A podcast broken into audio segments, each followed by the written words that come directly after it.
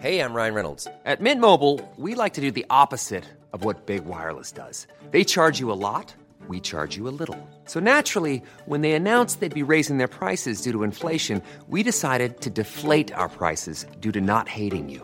That's right. We're cutting the price of Mint Unlimited from $30 a month to just $15 a month. Give it a try at mintmobile.com slash switch. $45 upfront for three months plus taxes and fees. Promo rate for new customers for limited time. Unlimited more than 40 gigabytes per month. Slows. Full terms at mintmobile.com.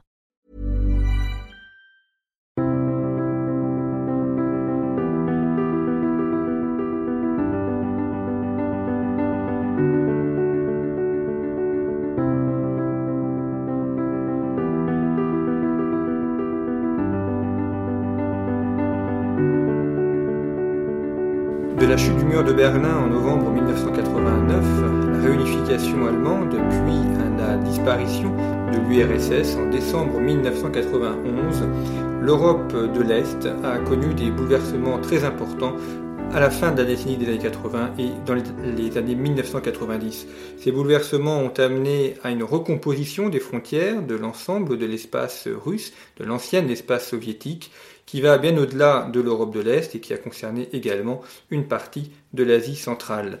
C'est cette reconfiguration des frontières dont nous allons parler aujourd'hui, nous inscrivant dans le thème 2 de ces programmes de spécialité, thème 2, analyser les dynamiques des puissances internationales, axe 1, essor et déclin des puissances, un regard historique, et un jalon proposé donc sur l'éclatement de l'Empire, la Russie, depuis 1991. Pour en parler, je reçois Jean-Robert Ravio. Bonjour. Bonjour. Merci d'avoir accepté notre invitation. Vous êtes professeur de civilisation russe contemporaine à l'université de Nanterre. Et euh, donc vous connaissez largement cette zone et cette période.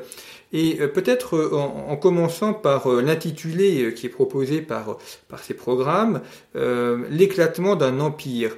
Est-ce qu'on peut dire que l'Union soviétique, en 1991, était un empire? On peut dire au sens métaphorique que c'était un empire et un empire en voie d'éclatement déjà en 1991 parce que le processus d'éclatement de l'État soviétique avait déjà commencé, je dirais, à partir de 88, 89 et très clairement 90, j'y reviendrai peut-être tout à l'heure. Euh, un empire qui, euh, qui était né euh, sur les décombres, qui s'était édifié sur les décombres d'un empire déjà écroulé. C'est-à-dire qu'il ne faut jamais oublier que l'URSS, c'est aussi le résultat de, la, de la sortie d'une crise qui est celle de la crise de la chute de l'Empire russe en 1917 suite à la révolution bolchevique 1917, puis à la guerre civile qui va durer trois ans, et à l'établissement solide du, pouvoir euh, soviétique, du pouvoir bolchevique soviétique sur euh, l'ensemble du territoire russe, mais aussi des territoires reconquis de, de, l'Empire, la Géorgie, l'Ukraine, la Biélorussie, etc. Donc cet empire soviétique, entre guillemets, euh, a des traits d'un empire. Il y a beaucoup de, si on regarde attentivement, il y a beaucoup de, points de continuité entre l'empire russe et l'empire soviétique, ou l'URSS, mais c'est aussi une rupture avec l'empire. Euh, et, c'est un État, donc il faut souligner, et c'est bien, c'est très utile de le comprendre pour bien comprendre la chute de l'URSS. C'est un État euh, qui est un État parti. C'est-à-dire qu'on ne peut pas comprendre le fonctionnement de l'État sans, euh, en ignorant que le Parti communiste, donc Hein, de l'Union soviétique est le seul parti au pouvoir, le parti dirigeant, et non seulement le parti dirigeant, mais c'est le parti qui contrôle l'État dans sa totalité. Et ce parti est fondé sur le, euh, le principe du centralisme. Mais l'État, la forme de l'État soviétique est un État fédéral. Donc on a des républiques, 15 républiques fédérées en 1989, et à l'intérieur de ces républiques fédérées, des autonomies, ça peut être des républiques autonomes, des régions autonomes, des districts autonomes, toutes basées sur le principe de la territorialisation des nationalités. Et donc ce cadre fédéral, qui dans la réalité euh, soviétique des années, on va dire 20, 30, 40, 50, jusqu'à la fin quasiment, est un cadre juridique qui n'a pas vraiment de réalité euh, politique, puisque le parti gouverne et le parti est centralisé, donc on a une verticale du parti sur l'ensemble du territoire. Mais néanmoins, ce cadre fédéral fait qu'on ne peut pas vraiment dire que l'URSS est un empire. Pourquoi? Parce que dans ce cadre fédéral, j'ai dit politiquement, il n'y a pas de, il n'y a pas d'autonomie pour les républiques, ou très très peu, ou à certaines époques, mais néanmoins, il y a des dynamiques, des dynamiques, je dirais, centripètes qui se font jour entre le centre et ces républiques, et puis parfois entre républiques elles-mêmes. C'est-à-dire qu'on a des conflits qui ne sont jamais ouverts. Parfois ça explose dans certains, dans certains coins euh, de l'URSS, euh, mais euh, on n'a pas véritablement, c'est un État totalitaire fermé où l'information ne circule pas. Tous ces conflits restent, on va dire, complètement étouffés par, par, le système soviétique, mais néanmoins, au sein de cette fédération soviétique, il y a de fortes tensions. Et il y en a toujours eu entre les nationalités, entre la nationalité, euh, on va dire, dominante, qui sont les Russes, les autres nationalités, et surtout entre les minorités elles-mêmes. Et ces conflits sont en quelque sorte latents, euh, de manière assez latente, et qui ont été fortement aggravés dans certains cas pardon, par la politique stalinienne, qui a consisté à opérer un découpage du territoire, entre, euh, qui commence dans les années 20 et qui va s'achever, enfin, pour, pour sa pour les grandes lignes dans les années 30, et puis après il y a toujours des petits redécoupages ça et là. Un, redécoupage parfaitement machiavélique qui avait pour objectif de neutraliser, on va dire, euh, les conflits entre nationalités voisines notamment. Donc on peut trouver euh, dans ces découpages des années 30, 40, 50 même, euh, des, les, points de départ des conflits qui vont éclater au moment où l'URSS va disparaître en 91. Si vous prenez l'ensemble des, conflits post-soviétiques actuels, gelés ou... Enfin, ils sont pratiquement tous gelés pour l'instant, mais euh, à part le Donbass, mais euh, euh, on a pratiquement Donbass excepté, des problèmes de frontières internes et des découpages foireux, on va dire, de l'époque soviétique. Voilà. Donc, on est dans un, dans, un empire, mais qui, mais qui, a une forme fédérale, et cette forme fédérale va jouer un rôle déterminant. Et à la fin des, années 80, les nationalités euh, fédéralisées vont, euh, à la faveur de la faiblesse, de l'affaiblissement du parti, euh, et de l'écroulement progressif de ce parti, reprendre du terrain, gagner en force politique, et évidemment s'installer dans le vide d'un État soviétique qui devient, du coup, sans le parti, cet État soviétique va s'effondrer. Ça, c'est une des raisons, je dirais, de la chute de l'URSS, mais il y en a d'autres. Mmh. Euh, Est-ce que l'économie aussi, euh, ou la, la, difficulté, euh, les fruits de l'agriculture par exemple, l'approvisionnement agricole ont pu Alors effectivement, l'économie, je pense, c'est au, peut-être la raison numéro un de cet effondrement. L'économie piétine, il n'y a pas de croissance, enfin une croissance économique très faible, et le constat est fait par les dirigeants soviétiques dès les années 70 et on va tenter, euh, on va dans les années 70 changer de stratégie économique. Euh, ça, c'est une véritable rupture qui n'est pas tellement indiquée dans les manuels d'histoire, mais pourtant c'est une rupture très importante qui s'opère à la fin des années 60, début des années 70, qui est de faire le choix, enfin disons les, autorités soviétiques vont faire le choix de passer euh, à, d'entrer en quelque sorte dans la globalisation, dans la mondialisation, et de devenir une puissance exportatrice d'hydrocarbures. Et donc l'Union soviétique va exploiter ces gisements de Sibérie occidentale et assez rapidement construire des oléoducs et gazoducs pour pouvoir exporter les hydrocarbures en Europe. Donc ça, c'est effectivement un, tournant majeur parce que c'est une rupture avec, je dirais, le, le, principe socialisme dans un seul pays, euh, le principe stalinien, qui, euh, il faut construire le socialisme dans les pays socialistes, la logique de bloc, la logique d'autarcie, si on peut dire. Euh, donc là, une vraie rupture. On accepte on, change de stratégie, on, devient une, puissance exportatrice de matières premières et en même temps on accepte, avec les ressources en devise, d'acheter, d'entrer dans le commerce international et d'acheter ce dont on a besoin, c'est-à-dire les technologies, si possible. Assez rapidement, dans les années 70, ça sera plus possible parce qu'il y aura les amendements COCOM, les amendements Jackson-Vanik, etc., qui vont bloquer cet accès aux technologies, mais aussi les produits agricoles. Parce que l'URSS, c'est un État qui n'est pas autosuffisant en matière agricole. Et donc, effectivement, cette stagnation économique interne, elle a aussi euh, des, euh, je dirais, des effets euh, microéconomiques intéressants. Ils font qu'à partir des années 70, on va essayer de lancer une nouvelle génération de cadres, de managers soviétiques. Donc, on va créer des écoles d'administration publique, des écoles de commerce, on peut dire, administration économique. Il n'y a pas de commerce, il n'y a pas de secteur privé. Et donc ça va lancer une première génération, je dirais, de managers professionnels qui va, 20 ans plus tard, arriver à, maturité et qui va largement être aux commandes de l'économie dans les années 90. Ça, c'est intéressant, parce que c'est vraiment un effet de génération. Donc, effectivement, cette économie qui stagne a pour effet d'affaiblir le pouvoir politique, qui cherche euh, des réponses à cette stagnation, qui cherchent des stimulations, qui cherchent à relancer l'innovation. Euh, euh, début des années 80, l'Union soviétique, les dirigeants soviétiques prennent vraiment la mesure de la stagnation économique, de leur retard économique et technologique. qui, ils le prennent d'ailleurs au moment où se relance la, la micro-informatique, enfin où se développe la micro-informatique en Occident. Ils prennent, ils prennent conscience que leur système politique fermé, il euh, n'y a pas de photocopieuse, euh, les appareils photos sont euh, privés, sont soumis à licence. Enfin, on est, dans un pays absolument, comment dire, contre, enfin, sclérosé de ce point de vue-là. Donc on prend conscience qu'il faut changer le système. Et c'est là que va naître l'embryon de la perestroïka de Gorbatchev, dans les cercles dirigeants, dans les cercles d'économistes aussi, et, de sociologues, euh, pas forcément à Moscou, aussi beaucoup en Sibérie, euh, va naître l'idée qu'il faut faire une réforme économique bien plus large et sociale, et, sociale euh, en URSS. Et c'est là que va naître la perestroïka. Et d'une certaine manière, la perestroïka, qui est lancée par Gorbatchev en 85, elle va conduire à avoir un effet, comme on dit, je pense que vous connaissez cette expression d'hétérotélie, c'est-à-dire on voulait faire quelque chose et on a abouti à l'effet inverse la perestroïka voulait relancer le système soviétique et elle l'a finalement détruit.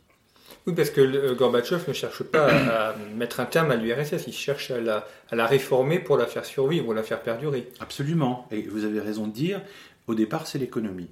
C'était sa préoccupation principale, c'est de trouver euh, de, nouvelles, euh, nouvelles stratégies, nouvelles politiques économiques pour remettre l'URSS sur les rails d'une croissance économique qu'elle a perdue. Si vous voulez, le système soviétique a très bien fonctionné euh, parce que c'est une économie de mobilisation euh, pour, pour lancer une industrie lourde dans l'Union soviétique. Donc c'est un système euh, extrêmement centralisé, de type militarisé, avec l'utilisation d'ailleurs de la main-d'œuvre carcérale et pénitentiaire. Donc ça, ça, ça, a permis les grands chantiers, l'hydroélectricité, la construction d'une puissance industrielle. Mais à partir du moment où cette puissance industrielle existe, et où on passe à une deuxième étape du développement qui serait une économie euh, davantage fondée sur euh, euh, la qualité, le développement technologique, l'innovation, et puis l'avancée vers une société de consommation. Là, on voit que le système ne fonctionne pas. Et on le voit très vite. Je dirais dès les années 60, c'est clair. Même les, économistes soviétiques le voient. Il y a des, tentatives de réforme. On publie dans des, dans des revues économiques des articles très critiques. Euh, dès 1962-1963. Ils peuvent le faire librement sans risquer. Ils le euh, font dans des cercles autorisés, étroits, et dans des revues qui sont lues par 300 euh, personnes, on va dire. Néanmoins, on voit que sous Khrouchtchev déjà, donc dans, à la, au début des années 60, il y a des réformes économiques qui sont lancées, enfin, les fameuses réformes Lieberman, puis ensuite, enfin, il y a toute une série de, de réformes qui sont menées aussi dans les années 60, et ces réformes ne marchent pas enfin, ne porte pas de fruits parce qu'on tombe sur le problème du système tout simplement euh, autoritaire, totalitaire soviétique, de cette verticale. Euh, toute l'économie est euh, nationalisée, publique, gérée par des ministères de branches qui sont extrêmement rigides. Donc c'est ce qu'on appelait, une économie de commandement administratif, c'était le terme. Hein. et, cette économie de commandement administratif ne, peut pas réagir, n'est pas suffisamment souple pour s'adapter à un environnement en, constante évolution. Et ça, il va falloir 20 ans pour que euh, ce constat qui est fait dans les années 60 arrive jusqu'à la tête, si on peut dire, de l'État, et surtout arrive à s'incarner dans un changement euh, politique. Et donc, euh, ce qu'on constate, ce que certains économistes constatent dès le début des années 60, eh bien, il faut attendre le début des années 80 pour que ça devienne un programme de réforme qui d'abord va naître dans des cercles étroits de l'Académie des sciences de l'URSS, notamment en, Sibérie, à Novosibirsk, un institut euh, où va vraiment se développer euh, toutes ces idées réformatrices, avec une revue qui s'appelle Echo, et qui est, d'ailleurs une revue euh, qui a un peu lancé la perestroïka. Tout ça, c'est dans des cercles fermés. Et puis ça sort au grand jour, si on peut dire, en 85, puisque le programme de la perestroïka Gorbatchev, c'est vraiment, euh, c'est vraiment ça. Donc au départ, Gorbatchev, il veut relancer l'économie avec des réformes profondes. Ces réformes profondes assez vite se heurtent à la résistance euh, de l'appareil du parti, euh, et donc du comité central du parti, qui est quand même l'instance, qui est l'instance, on va dire entre guillemets, législative centrale de l'Union soviétique, puis à l'appareil du comité central du parti, qui est la haute administration de l'Union soviétique. Alors, elle se heurte, euh, cette perestroïka, à cette, on va dire, aux apparatchiks, pour, pour un peu clarifier les choses, même si ils ne sont pas tous apparatchiks, il y a aussi pas mal de, gens qui ont dirigé des entreprises, d'État, etc. Pour deux raisons. D'abord, certains sont opposés par principe à la réforme, on peut appeler les conservateurs. Euh, ils sont assez peu nombreux, à vrai dire. Mais la plupart de ceux qui vont s'opposer à ces réformes vont s'opposer sur la méthode davantage, c'est-à-dire la méthode de commandement administratif qui repart et où en fait on laisse assez peu l'initiative euh, aux unités économiques et aux chefs d'entreprise, on leur impose des réformes d'en haut et, ils disent bon, les, idées sont bonnes mais la manière de les appliquer sont mauvaises. Et donc assez rapidement, Gorbatchev va se trouver face à une véritable opposition au sein du comité central il a aussi, à sa, on va dire à sa, droite, pour simplifier, euh, ou à sa gauche, je ne sais pas, parce que c'est souvent des communistes intégristes, donc euh, on ne sait plus très bien où, sont la droite et la gauche en Union soviétique. Mais enfin, les conservateurs aussi qui, sont contre les réformes. Et puis il y a une petite minorité aussi qui est pour les réformes et qui trouve que ça va pas assez vite. Et euh, le porte-parole de cela, c'est un certain Boris Yeltsin, que Gorbatchev a fait venir de son Oural pour diriger Moscou pour essayer de faire une vitrine, de faire de Moscou une vitrine euh, réformatrice. Hein. Et assez vite, euh, le, sieur Yeltsin, le camarade Yeltsin, va s'avérer assez ingérable. D'ailleurs, Gorbatchev dit aujourd'hui dans les interviews que son er Yeltsin est mon erreur à moi. Il a, il a dit dans une interview euh, récente, 2009. J'ai fait une erreur en faisant venir Yeltsin à Moscou, en lui donnant, en devenant en quelque sorte maire, si vous voulez, de Moscou à l'époque, et qui va être son véritable tremplin. Et en 87, Moscou, euh, Yeltsin pardon, va prendre la parole devant le comité central du parti en réunion plénière et va dire euh, les forces anti-perestroïka sont nocives, la perestroïka ne va pas assez vite, Gorbatchev n'est pas assez courageux, euh, les réformes économiques ne sont pas appliquées, etc. Et il va être exclu du comité central du parti. Et cette exclusion va faire sa carrière. C'est parce qu'il va se poser en victime et il va devenir une sorte de leader populiste, euh, on peut dire, euh, des années 88-89, et qui va devenir progressivement, lui, un pur produit de l'appareil du parti, devenir anticommuniste et anti-appareil. Donc ça, c'est assez paradoxal, mais c'est pour vous dire que dans cette affaire de chute de l'URSS, on est dans le royaume des paradoxes et des effets pervers. Alors, en 1991, il y a une sorte de double mouvement. D'un côté, on a l'émancipation des nationalités euh, non russe, et puis également euh, un mouvement russe avec euh, le coup d'État raté puis réussi à, l'été 91 au renversement de Gorbatchev. Et ce qui est surprenant, c'est que l'URSS disparaît sans, sans répression, sans, sans, atteinte massive aux populations pas, forcément de manière pacifique, mais en tout cas euh, sans catastrophe humaine majeure comme on aurait pu craindre. Alors sans guerre, euh, par exemple, qui aurait pu se déclarer entre milices armées euh, en Géorgie ou ailleurs, il y a quand même quelques incidents et même il y a quand même des morts, si j'ose dire, exprimé de manière aussi crue. il y a plusieurs crises qui vont éclater liées à ce phénomène de dislocation de l'URSS qui commence vers 88, je vais, je vais en parler un peu longtemps. Euh, d'abord, par exemple, il y a euh, en Azerbaïdjan, à Bakou, et à côté de Bakou, des, pogroms anti-arméniens euh, qui ont lieu en 88. ensuite, il y a à Tbilissi une répression assez massive de, manifestants pour l'indépendance, autonomie de la Géorgie en 89. Et puis surtout, il y a en Lituanie en 91, donc janvier 91, juste avant la dislocation du RSS, le Parlement de, le Soviet suprême, le Parlement de la Lituanie, qui a déclaré l'autonomie, euh, voire déjà même l'indépendance de la Lituanie, euh, est encerclé par des forces euh, de policiers, de, enfin, on les appellerait je sais pas quoi, gendarmes mobiles, CRS, enfin bon, intervention des forces armées, enfin des forces de police armées à monde. et le Parlement se barricade et donc va pendant une semaine durer une sorte de siège du Parlement lituanien, très hautement médiatisé, les télés occidentales sont là, les télés euh, se bon, euh, et qui va se traduire, se terminer par, la, par des heurts, euh, des morts, et puis un recul du pouvoir central à Moscou. Donc il y a quand même quelques petits épisodes dont il faut se rappeler parce que si vous voulez, on dit toujours, je pense que c'est une fausse évidence, enfin c'est une, c'est un peu une idée reçue de dire que la chute de l'URSS n'a pas eu des faits, euh, disons, euh, n'a pas, fait, pas, fait, beaucoup de morts, pas été, c'est passé finalement relativement bien. Euh, d'un point de vue extérieur, oui. D'un point de vue interne soviétique, non. Et lorsque Poutine a eu cette phrase célèbre en 2005, la, la chute de l'URSS a été la plus grande catastrophe géopolitique du XXe siècle. Alors, je ne pense pas que ça a été une catastrophe géopolitique à ce moment. là mais ça a été une catastrophe, ou perçu comme une catastrophe, un cataclysme par beaucoup de, citoyens soviétiques. Et, je pense que c'est ça qu'il voulait dire. C'est-à-dire qu'il y a eu, c'était véritablement un traumatisme. Alors, comment ça s'est passé? Eh bien, je reprends le fil de ce que j'avais dit avant.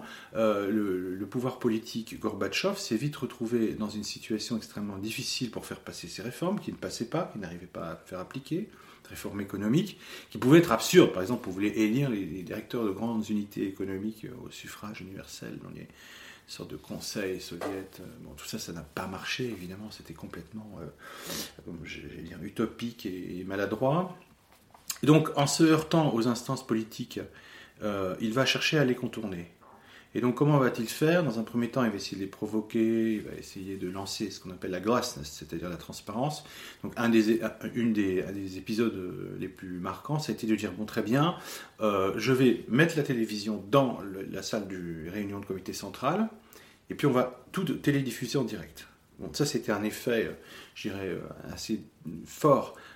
L'idée de Gorbatchev, c'est de montrer à quel point ses, opposants étaient à la fois redoutable et ringard. Bon.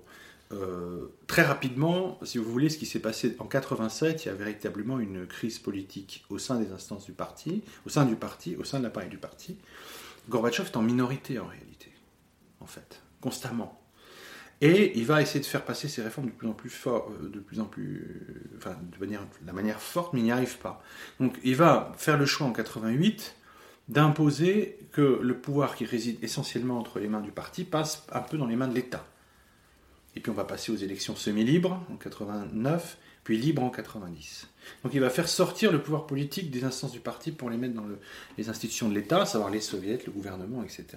Lui-même va se proclamer, enfin va se faire élire président de l'URSS en 90, euh, non pas au suffrage universel, mais par le nouveau Parlement soviétique. Et donc, il va peu à peu mettre le parti sur la, sur la touche. Il va lui-même détruire, on va dire, le monopole du parti. Le rôle dirigeant du parti va être aboli en 90. Vous voyez?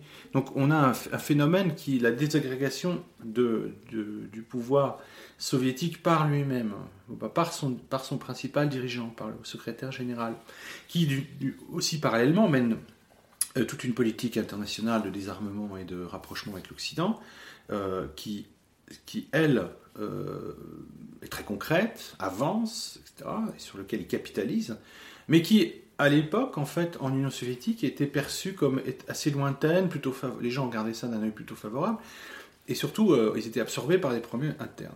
Je dirais que c'est vraiment 10 ou 15 ans après qu'on va se rendre compte de la manière dont l'URSS, euh, comment dire, non seulement s'est désagrégé de, à l'intérieur, mais a aussi beaucoup perdu en politique internationale. Donc tout ça va permettre l'émancipation des nationalités, l'émancipation des politiques des nationalités, de certaines nationalités, pas toutes. Euh, les, trois, les trois pays baltes, euh, l'Ukraine, euh, la Géorgie, l'Arménie, l'Azerbaïdjan vont connaître l'essor de mouvements nationaux. Les mouvements nationaux qui sont pour l'autonomie de la République et qui vont peu à peu prendre le pouvoir au sens de devenir majoritaires dans les parlements ou avoir une force suffisante pour influencer euh, les structures même du parti de la République. Par exemple, l'Ukraine, c'est assez intéressant de voir comment le Parti communiste euh, va très très vite se convertir, euh, y compris leur chef, Kravchuk, aux thèses, on va les appeler nationalistes, sans, sans ce soit péjoratif, les plus les et défendre l'indépendance, etc. L'autonomie et l'indépendance. Donc on a un processus qui commence en 90, 91, qui va d'éclatement. D'éclatement dans le cadre soviétique. Et Gorbatchev va être très occupé par ça, il va essayer de, de ramasser tout ça et de dire on va faire un nouveau cadre fédéral. Donc il prévoit la conclusion d'un nouveau traité euh, l'URSS, euh, par lequel l'URSS, Union des républiques socialistes soviétiques, deviendrait Union des républiques socialistes souveraines. Soviétique, puis en barre, il n'y a plus de parti, enfin, le Parti communiste sur la touche, et on, on va faire un, vrai fédéralisme. Hein. Euh, donc, donc ça, ça va échouer justement en août 91 au moment du putsch, puisque Gorbatchev avait pris l'initiative de réunir euh, les 15 euh, présidents des soviets suprêmes des 15 républiques de l'URSS, dont la Russie, et la Russie c'était à l'époque dotée déjà d'un président, Yeltsin, l'Ukraine, les pays baltes, etc., dans sa résidence euh, de Novogorod, et la date c'était le 20, le 20 ou 21 août 91. Et cette réunion était prévue et il part en vacances en Crimée fin juillet. Et le 19 août 91, un putsch et enfin comment dire, Moscou et euh, une partie du gouvernement soviétique euh, tente de faire un putsch, de renverser Gorbatchev et de rétablir disons l'ordre soviétique tel qu'il existait avant la perestroïka. Donc ce putsch va échouer lamentablement. Euh, Gorbatchev et, Gorbatchev est dans sa dacha en Crimée et celui qui va prendre l'initiative de faire échouer le putsch et de, ramener Gorbatchev, c'est Yeltsin. Yeltsin est président de la Russie. Et Gorbatchev va rentrer de Crimée, le putsch va échouer, euh, la population, une partie de la population va se constituer, euh, enfin va être, soutenir euh, Yeltsin. Et Yeltsin va donc exiger de Gorbatchev, au lendemain du putsch, le 22 août 1991, qu'il prenne un décret en tant que président du RSS. Et ce décret dit les organisations du parti sont dissoutes. Voilà. Alors il y a une célèbre scène euh, qui a été euh, filmée où on voit euh, Yeltsin accueillir Gorbatchev dans l'enceinte du Parlement de, Russie et on lui fait lire un papier en lui disant maintenant lis, Et Gorbatchev dit mais j'ai même pas eu le temps de lire ce que je suis en train de lire. Et il dit mais si maintenant tu lis. Et après, ensuite, euh, Gorbatchev dit voilà, je vous annonce la parution du décret euh, qui dissout les organisations du Parti communiste. Donc vous voyez qu'on est dans une, dissolution de l'État par les instances de l'État lui-même. Voilà. Et dans les républiques périphériques, hors de Russie, périphériques, on dit ça par, euh, je dirais, les, républiques non russes, hein. le processus de, de, souveraineté est déjà très très bien lancé avant le putsch, et après le putsch d'août 91, voilà, la digue euh, a sauté. Euh, le, vous voyez, le, putsch euh, est déjoué le 21 août. Le 24 août, l'Ukraine déclare son indépendance. le Parlement ukrainien déclare l'indépendance de l'Ukraine et toutes les autres républiques vont suivre. Celles qui étaient déjà dans un processus d'accession à l'autonomie et à l'indépendance et celles qui n'étaient pas et qui se sont retrouvées devant le fait accompli. Il y aura bientôt plus de pouvoir central, qu'est-ce qu'on va faire? Et ça, c'était les républiques d'Asie centrale, Kazakhstan, Turkménistan, Ouzbékistan, Kirghizie et Tadjikistan, qui se sont dit, mais quoi? Il n'y aura plus de centre? Il va falloir qu'on devienne indépendant, mon Dieu, mais comment va-t-on faire? Et qui se sont en, quelque sorte organisés euh, à l'automne 91. Et puis l'automne passe, l'automne 91 passe et on arrive au 8 décembre 91, qui est la date officielle de la chute de l'URSS, le traité qui est signé entre trois présidents euh, les trois présidents russes, ukrainiens et biélorusses, le traité dit de, les accords dits de Bielavierge, Bielovierge, euh, dont le texte, la première phrase est la suivante l'URSS a, cessé d'exister en tant qu'État et en tant que réalité géopolitique, en ces termes.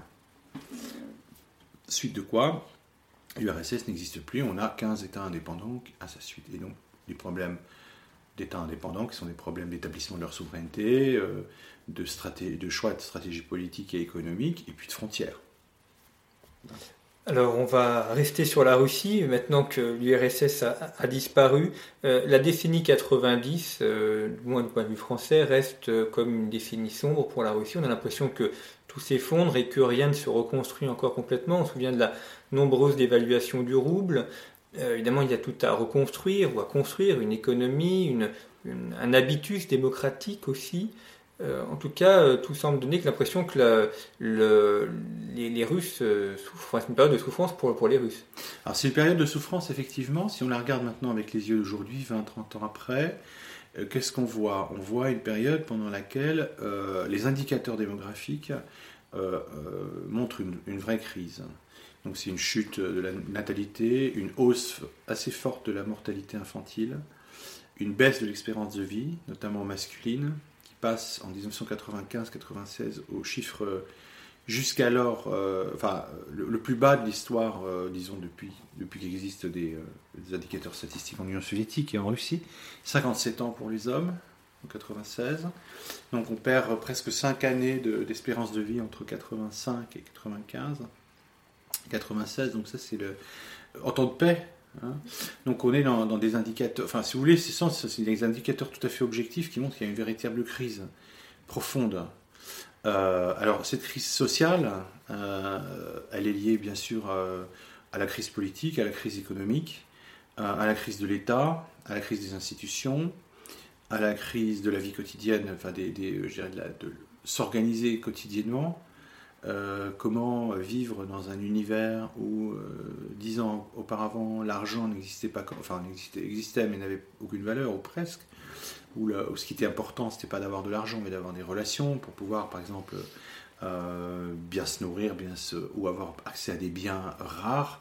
Il fallait avoir des relations directes, des réseaux.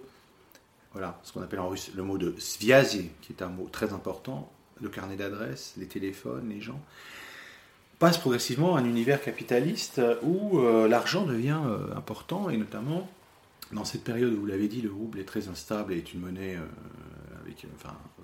très très faible et, en, constante, des, baisses, enfin, des dévaluations constantes.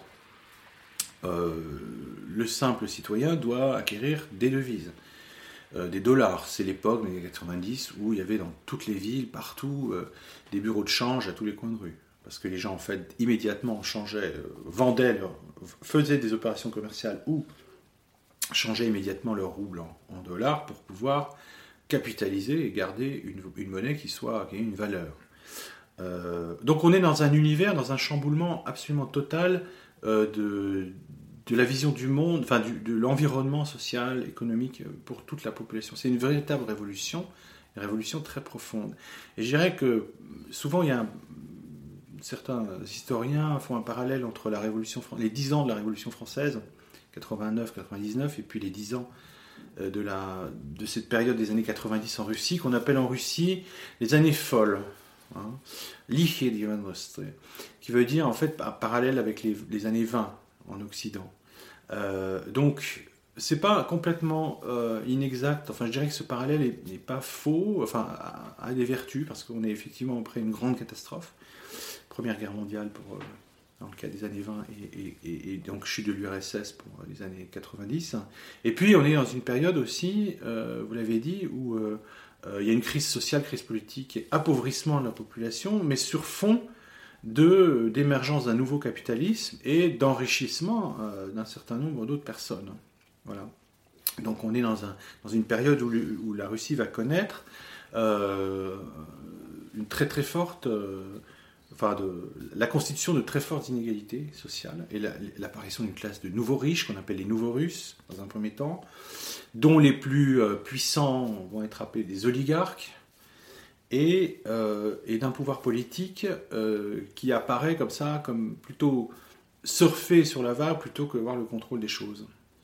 Et puis, euh, je dirais que le moment où on voit la faiblesse de l'État russe, c'est cette décomposition qui a commencé, enfin, si vous voulez, la décomposition des années 90, c'est la poursuite de la décomposition des années 80. C'est-à-dire, en fait, ces États, cet État russe, il, doit se reconstruire sur quelle base?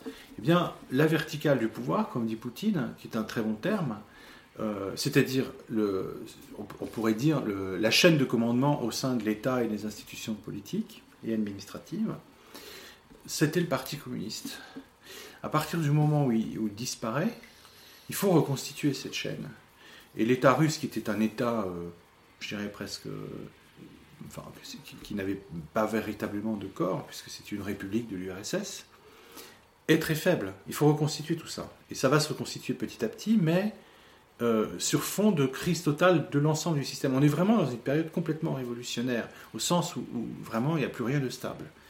Euh, et pendant cette période, bien, les institutions, le pouvoir économique vont se reconstituer, mais de manière totalement euh, anarchique, totalement spontanée, et dans un cadre juridique qui n'existe pas. Puisque il n'y avait pas de droit privé. Il faut tout refaire. Alors je vous donne un exemple très, très parlant peut-être pour, euh, pour les auditeurs. Les fameux oligarques se sont considérablement enrichis en faisant des opérations diverses, souvent complètement frauduleuses, on dirait aujourd'hui illégales, euh, ont, la plupart des cas, dans la plupart des cas, agi dans, dans un vide juridique total. Il faut attendre, attendre par exemple 99 pour que soit voté dans le code pénal de, de la Russie la notion d'abus de bien social, qui n'existait pas. Pourquoi elle n'existait pas? Parce qu'il n'y avait pas de droit des sociétés. Pourquoi il n'y avait pas de droit des sociétés? Parce qu'il n'y avait pas de propriété privée. Voilà. Donc tout ça, ça s'est constitué pendant les années 90. Le Code civil, les trois euh, morceaux du Code civil ont été votés, enfin été élaborés, votés pendant les années 90. On a tout refait, si on peut dire. Bon. Donc ce qui fait que tout, ces, tout ce capitalisme des années 90 était un capitalisme, on pourrait dire, sauvage, euh, qui était le fruit tout simplement du vide euh, c'était pas la. Enfin, certes, la destruction de l'URSS, mais de toute manière, même si l'URSS était euh, sorti, euh, enfin, c'était réformé peu à peu, il aurait fallu créer tout ça. Donc on est dans une situation de très grande. une espèce de parenthèse, comme ça, pas du tout enchantée, je dirais parenthèse désenchantée même. un écrivain russe a dit on, vit un temps de non-histoire, c'est-à-dire on a l'impression d'être hors du temps. Que le temps s'est comme soulevé comme ça, et on, est sur un nuage. On vit un rêve pour certains et un cauchemar pour une grande partie de, la population. Et donc, ces années 90, elles sont absolument euh, aujourd'hui, euh, dans l'opinion publique, les sondages le montrent, en Russie, très négativement connotées. Les gens considèrent que c'est des années noires, des années euh, négatives. alors, comme historien, on ne peut pas avoir cette vision noire et négative. On ne peut pas avoir une vision euh, complètement monocolore. Les années 90 sont aussi des années décisives pour la remise en... Enfin, on, ne comprend pas les années d'aujourd'hui en Russie sans les années 90, sans ce qui s'est mis aussi en place. Un nouveau pouvoir économique, des nouvelles dynamiques, euh, des nouvelles institutions, une constitution nouvelle, 93. Et puis surtout, euh, toute une culture politique qui est née, je dirais, soit pendant les années 90, soit ensuite par réaction contre les années 90. Et l'élément le plus central de cette euh, culture politique aujourd'hui en Russie, c'est Poutine lui-même, qui est lui-même une créature des années 90, et sa politique est une constante réaction aux années 90. C'est vraiment très très important de comprendre que euh, le poutinisme, entre guillemets, est, un, est une réaction à ces années-là. Alors justement, abordons, nous abordons la, dernière partie de notre émission, euh, euh, on va évoquer la, question de, Vladimir Poutine et, de ce qu'il veut faire pour la Russie. On, a l'impression que la, Russie essaye de, récupérer l'espace, l'ancien espace de l'URSS qui a, disparu, de récupérer aussi des éléments de la, puissance. Euh, on le voit sur le conflit syrien, par exemple, où la Russie a réussi à, revenir dans la zone. Euh, bon, la question ukrainienne, une question mm-hmm. très complexe aussi, mais même d'un point de vue économique, euh, vous l'avez dit, là, donc dans les 70, il y a eu le, début euh, du développement des hydrocarbures, qui est aujourd'hui un des éléments majeurs de la puissance russe. Oui, tout à fait. En les années 70, c'est, je dirais, le choix de devenir une puissance exportatrice de matières premières et surtout d'hydrocarbures. Les années 80, c'est la mise en application mais qui a été décidé dix ans avant, la construction des gazoducs Druzhba, Amitié, etc., et puis de tout cet euh, euh, réseau d'oléoducs et gazoducs qui vont euh, irriguer l'Europe occidentale. On, sent moins cette importance en France, mais on la sent beaucoup quand on est en Europe de l'Est ou en, Allemagne, où là on a une vraie. C'était un. Enfin, comment dire ces, gazoducs sont vraiment. enfin, le, gaz russe est vraiment la ressource énergétique principale dans ces pays. Alors il y a cette politique, et puis il y a euh, effectivement les années 90 qui sont des années euh, de crise euh, où, alors sur le plan économique, désindustrialisation massive, perte de pans entiers de enfin de pans entiers de, l'industrie, et notamment on va, essayer de sauver un peu l'industrie de pointe, tout ce qui est lié au complexe militaro-industriel, mais il va y avoir beaucoup beaucoup de, dégâts.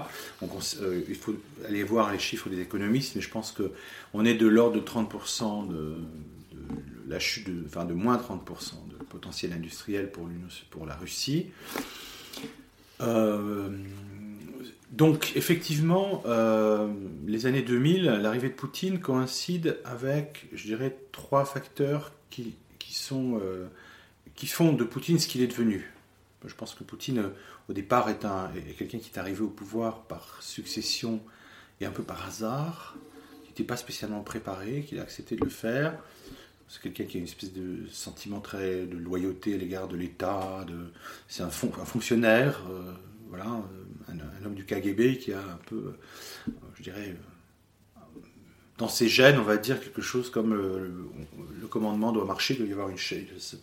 On me dit de faire ça, je dois le faire, etc. Mais c'est quelqu'un qui n'a jamais été au premier plan, qui n'a jamais fait de politique quand il arrive au Kremlin.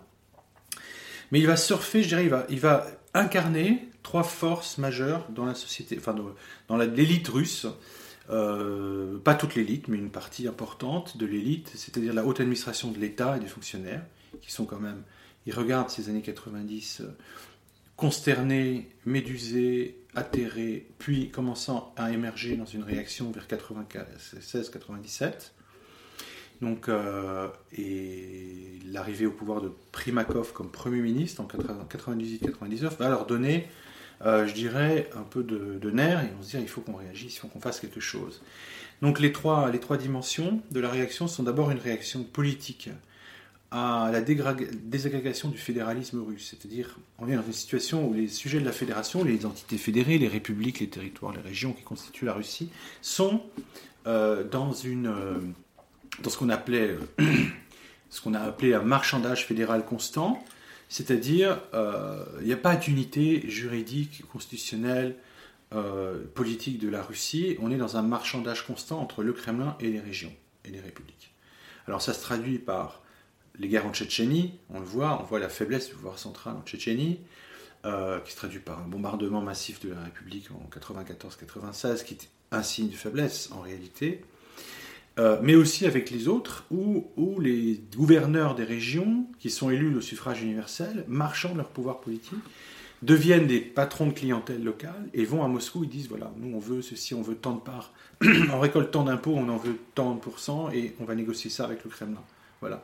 Ce qui fait qu'on est dans un fédéralisme complètement euh, bancal, inégalitaire, euh, il n'y a aucune unité juridique entre les sujets de la fédération. Et ça, ça énerve beaucoup l'État fédéral et les fonctionnaires de l'État fédéral, à commencer par ceux qui sont au sommet, c'est-à-dire l'administration présidentielle. Euh, il, faut, il faut dire aussi, je pense que c'est utile de préciser que l'administration présidentielle en Russie, c'est tout simplement euh, l'héritière directe de l'appareil du comité central du parti de l'Union soviétique. Lorsque le Parti communiste a été dissous en 91, euh, bah, il y avait des bâtiments, il y avait du personnel. Bon, ça a été versé, si on peut dire, directement dans euh, l'État russe. L'État russe a repris, on va dire, la plupart des, administrations du parti.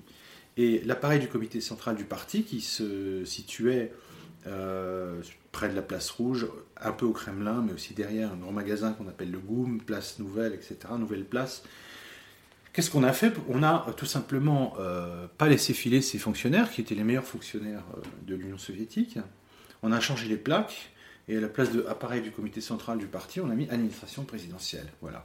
Et, voilà l'histoire, en fait. Et donc cette administration présidentielle euh, a dans son sein des fonctionnaires de haut rang et puis de rang mm, moins haut, de second degré, qui sont des gens qui, voient l'État se décomposer, se désagréger, qui ne sont pas contents.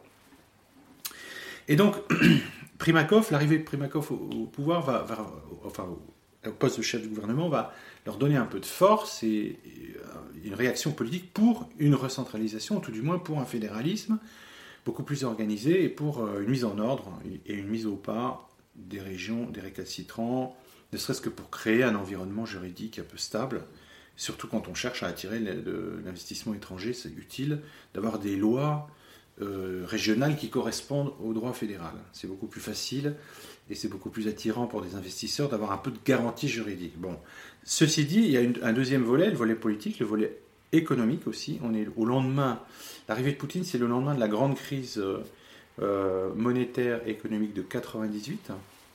Euh, qui a appauvri considérablement toute une partie de la classe moyenne qui commençait à se constituer dans les années 90. Les années 90, il y a des très très grandes fortunes qui naissent, les fameux oligarques et d'autres, les nouveaux Russes.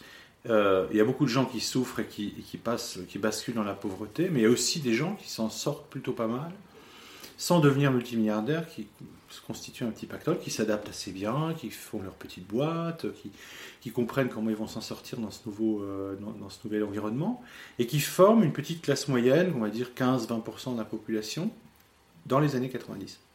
Ces gens-là vont être tondus par la crise de 98, littéralement, puisque cette crise va dévaluer le rouble de 30%, euh, les comptes euh, bancaires vont être saisis, bloqués, et il va y avoir la fermeture de près de 2000 banques euh, fermeture sur ordre de l'État de 2000 banques, donc les gens vont perdre beaucoup, beaucoup d'argent. Et cette classe moyenne, elle a perdu toute confiance dans, euh, je dirais, ceux qui sont au pouvoir. Yeltsin, euh, qui est très malade, hein, on ne sait pas vraiment si c'est lui qui gouverne le pays ou pas, et puis les oligarques, etc. Donc on va prendre un coup à ce moment-là.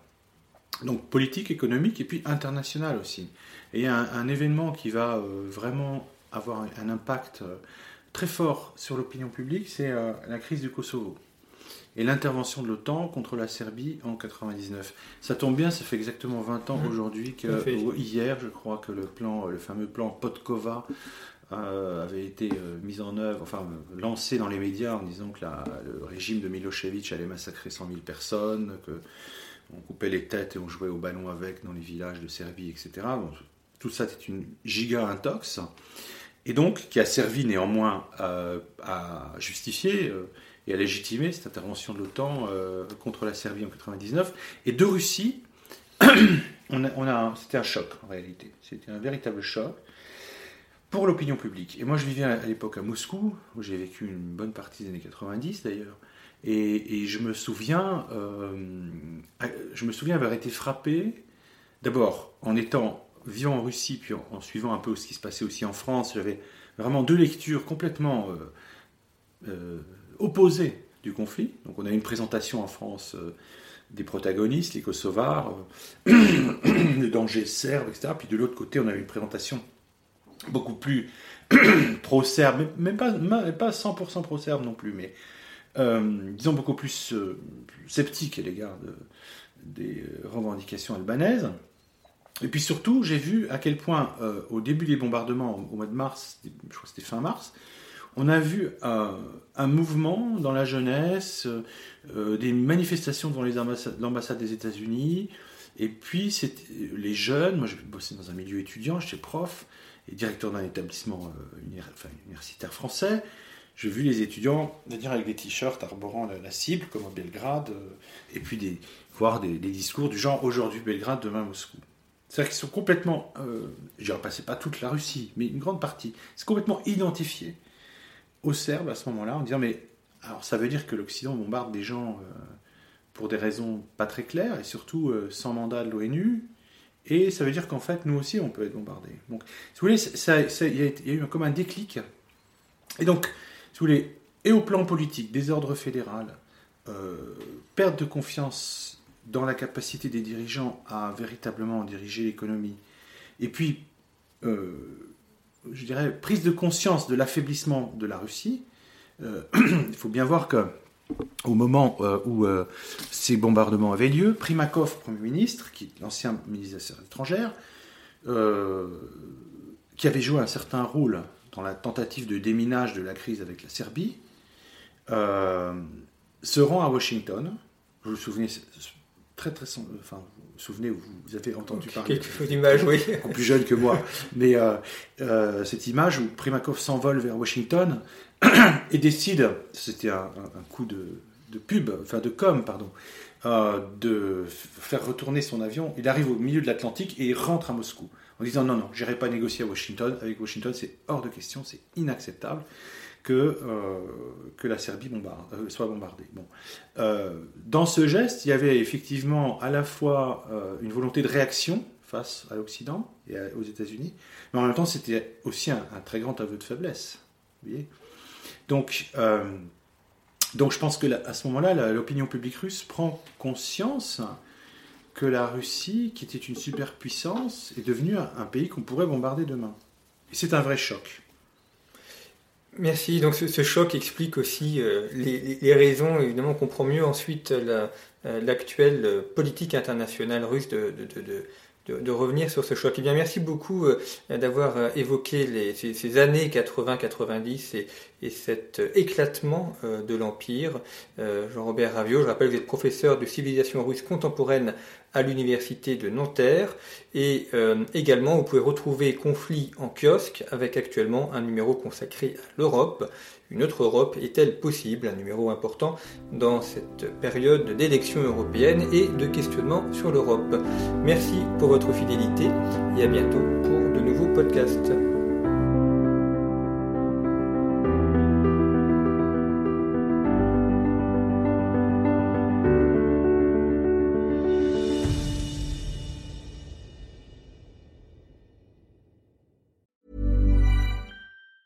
Hi, I'm Daniel, founder of Pretty Litter. Did you know cats tend to hide symptoms of sickness and pain? I learned this the hard way after losing my cat, Gingy. So I created Pretty Litter, a health monitoring litter that helps detect early signs of illness by changing colors, saving you money and potentially your cat's life. Pretty Litter is veterinarian developed, and it's the easiest way to keep tabs on your fur baby's health right at home. Go to prettylitter.com and use code ACAST for 20% off your first order and a free cat toy. Terms and conditions apply. See site for details.